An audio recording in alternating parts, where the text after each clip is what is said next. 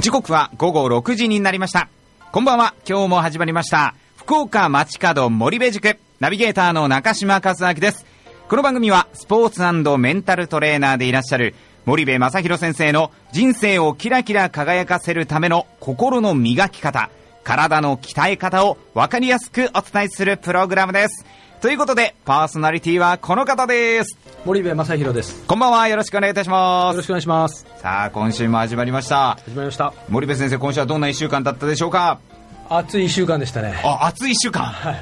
というのはあの気温的にですかいいえそれとも体温も体温 もえーもう今週もトレーニングそして今日もですよ。今日もですか、はい大体週何日ぐらいトレーニングされてるんですかいやいや気持ちはもう毎日なんですけど、えはいまあ、やっぱどうしてもできないっていう時がありますんで、はいそんな時は家でもするぞみたいな。あやっぱり家で余暇を見つけて必ず毎日続けるとそうですね。もうほとんど悪あがき状態なんですけど、ええほんのちょっとだけでも、1分でも、30秒でも、なんかやろうかなとは思ってます。なるほどですね、いその少しの30秒でもいいからやることでやっぱり変わってくるもんですかまあ、変わるっていうことよりも、その習慣を途切れさせないってことの方が大事だと思いますね。歯磨きと一緒と一緒でとすいう。ことでございますね、ということで今日も熱いマッスルトーク満載でお届けしたいと思いますはい、お任せください。福岡町角森部塾この番組は朝倉税理士法人稲葉公認会計士事務所と吉田総合企画の提供でお送りいたします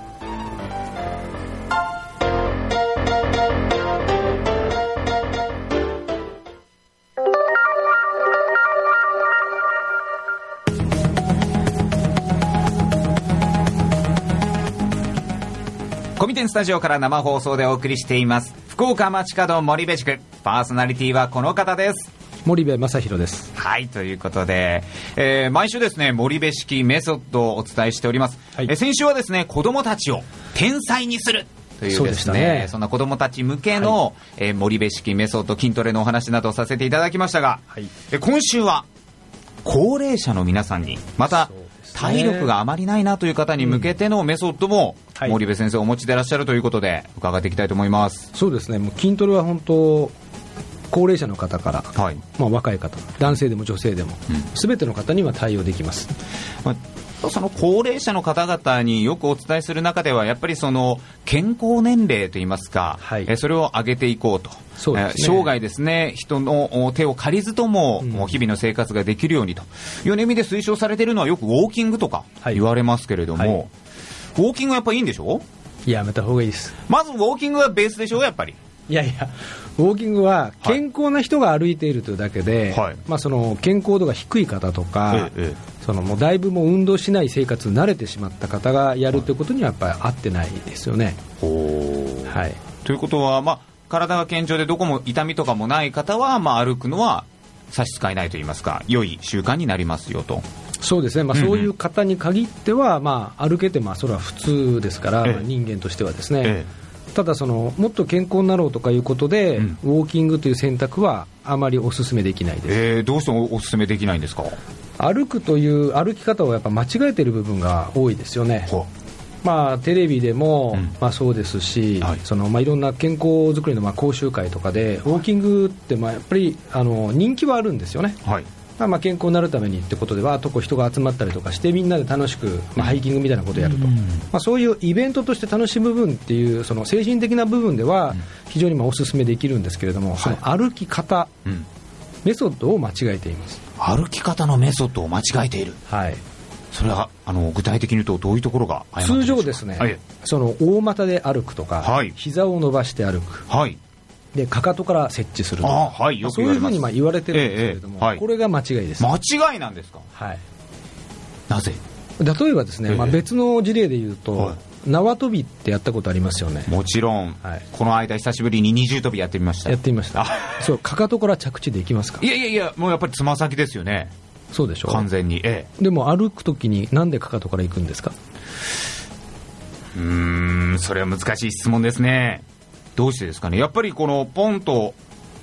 足をこう前に出して、一番こう設置するときにかかとから落ちた方が体重を支えやすいとか、そういうことですか、いや体重もろに受けますから、はいはい逆に壊れますよねああ、膝とかに負担かかる、特に高齢者の方だとええ筋力が弱ってるえであとその、まあ、運動神経もまあ低下している、えうんそのくせ体重は減ってはいない、うん関節は弱っている、はもうそういう、まあ、四重苦みたいな状態で、はいもう一発でやられてしまいますよね、い、ということは逆にかかとではなくつま先からということですかそうですつま先から行くっていうのがまあ基本ですね、どうしてもその靴を履いてる靴底の厚みの部分とか、ええ無理に早く歩こうと思って、自分の重心よりも先に足が前に出てしまってるという状態が、はいかかとからついてるということの,、うんまあその理由なんですよ、えだから本来はまあそういうふうに動くべきではないわけですね、えええええはいじゃあウォーキングの時でもはい、つま先からというかかかとにあまり重心をかけないようにはい歩いた方が良いと、そうです少なくともはいカツカツ音を立てて歩くようなことはもう即刻やめた方がいいですね、なるほどですね、はまた一つこの違うよという部分が一つ明らかになったわけなんです他にも何かありますかそのこれは良くないよっていうウォーキングについてですか、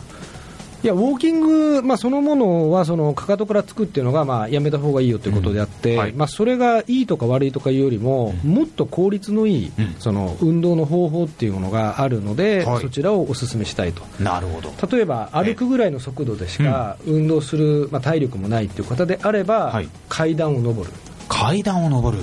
とこれは股関節とか膝関節の屈曲が起きてますので、はい筋力をトレーニングすることができるんですね、うんうんうんところがウォーキングの場合っていうのは足を振り子みたいに使ってますので筋力をほとんど使ってないんですよはい筋収縮起きてないからですね、ですから強くなることがないとん本来一番必要なことは筋肉を鍛えて、え自分の体重を楽にコントロールできるようにするということなので筋肉が強くならないような運動はお勧めできないとなるほどいうことですねえーでは最初に例えばその体力がないという方、はえいー階段を上るということから始める例えば今あのその場でやるう踏み台昇降とかありますけど、はいはいああいうのはいいということですねあれはいいと思いますよなるほどですね、はその他にも何かおすすめの筋肉の鍛え方ですとか、はいえー体力の低い方がこれはですね、ええあのまあ部活動でやってたと思うんですけど、ええええ空気椅子ってやつですよね、空気椅子はい、ものすごいハードじゃないです かいや、だからハードだから筋トレになるんえ高齢の方できますかね ですいや、できる範囲ですればいいんですよ。お例えばどういうことですか例えば、ええ深くしゃがまずに浅くしゃがめばいい、はいはいはで実際それを太極拳ではやってるじゃないですか、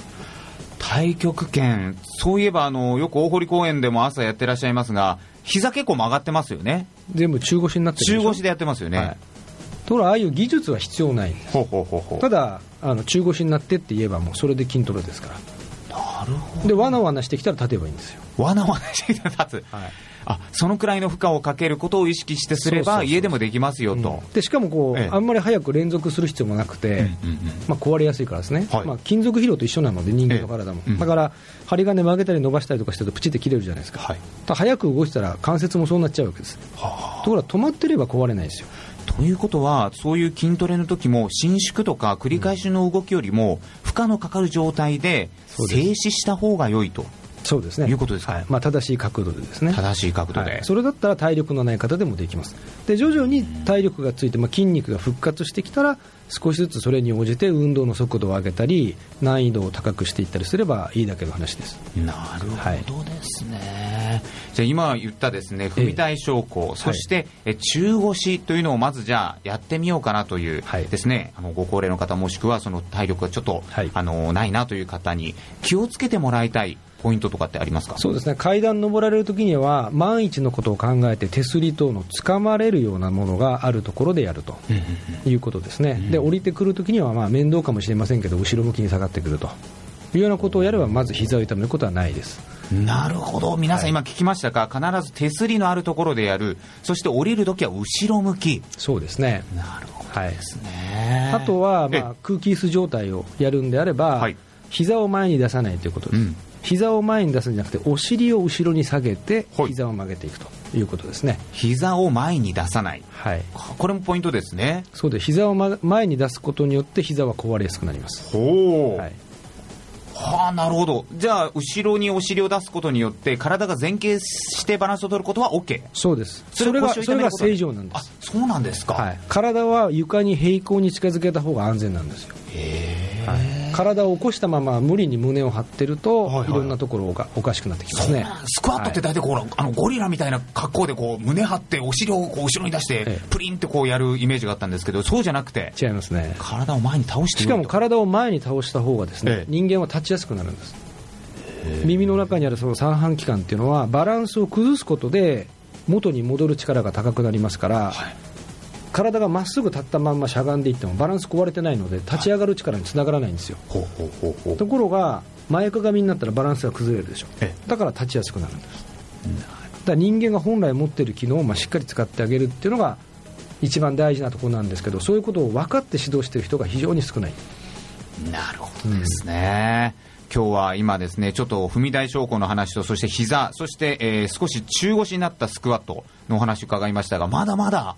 ありそうですね、ご高齢の方にお伝えしたいも。うキリがないですよ家の中でできる、できますちょっとした、でね、きます体力向上いっぱいありますコンテンツ、はいはいまた次回もぜひ聞かせてくださいわかりましたありがとうございますということで森部式メソッド来週もぜひお楽しみに続いてはゲストコーナーです